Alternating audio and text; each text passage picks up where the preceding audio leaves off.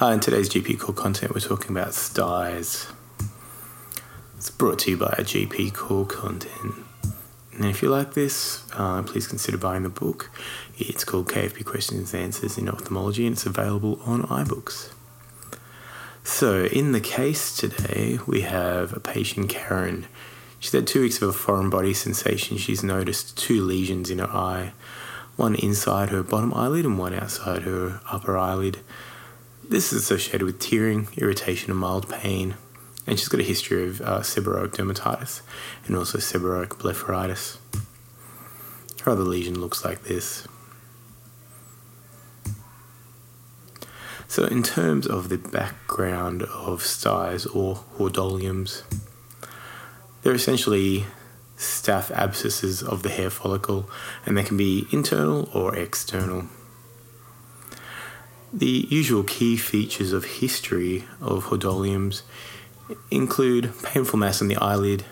It can be red, swollen, have a discharge, have crusting. Patients can complain of foreign body sensations or tearing and also possibly light sensitivity. The key features of examination that you might see will include basically what it looks like in the pictures a painful mass on the eyelid. It's red, swollen, you might see a discharge or crusting, and you may or may not see multiple lesions. The causes of styes or hordeolums uh, they can occur spontaneously, but they can also be increased in rate by things like chalazion, blepharitis, eczema, and poor personal hygiene. The differentials of hordeolums or styes include things like chalazion. If they're large enough, they can be confused with orbital cellulitis or tumours. Uh, you can have cysts, so a couple of different types of cysts are sebaceous cysts, Moll or Zeis cysts, papillomas, or pyogenic granulomas. Investigations in sty include basically things like swabbing it and sending it off for microscopy and culture and sensitivity. And if you're unsure or need to differentiate it from a tumour, uh, you can consider biopsy, obviously. The management of styes.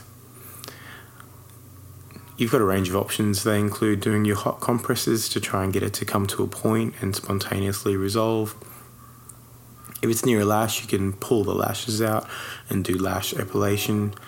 You can incise and drain it. You can apply basic concepts of lid hygiene like you would in chalazion or blepharitis.